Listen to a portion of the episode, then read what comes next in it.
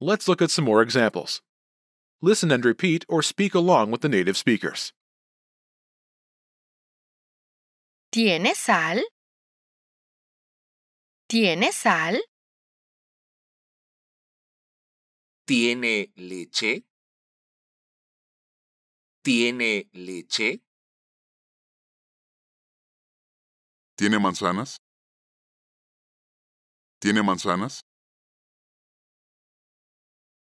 ¿Tiene pimienta?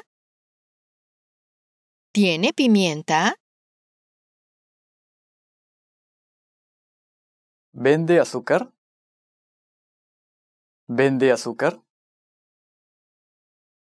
Did you notice how I use a different pattern?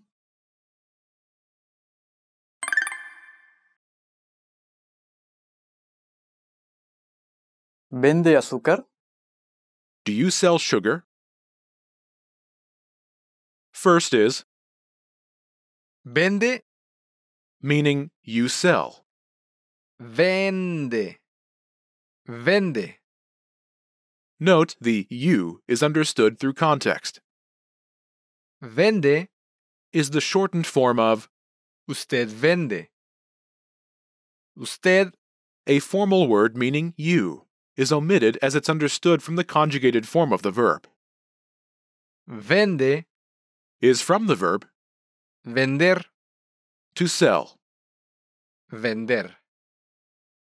In this context, and with the right question intonation, it can translate as Do you sell?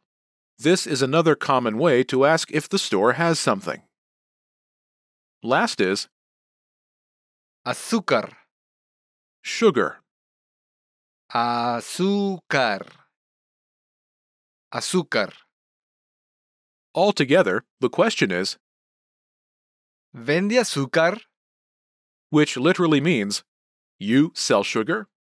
In more natural English, it translates as, Do you sell sugar?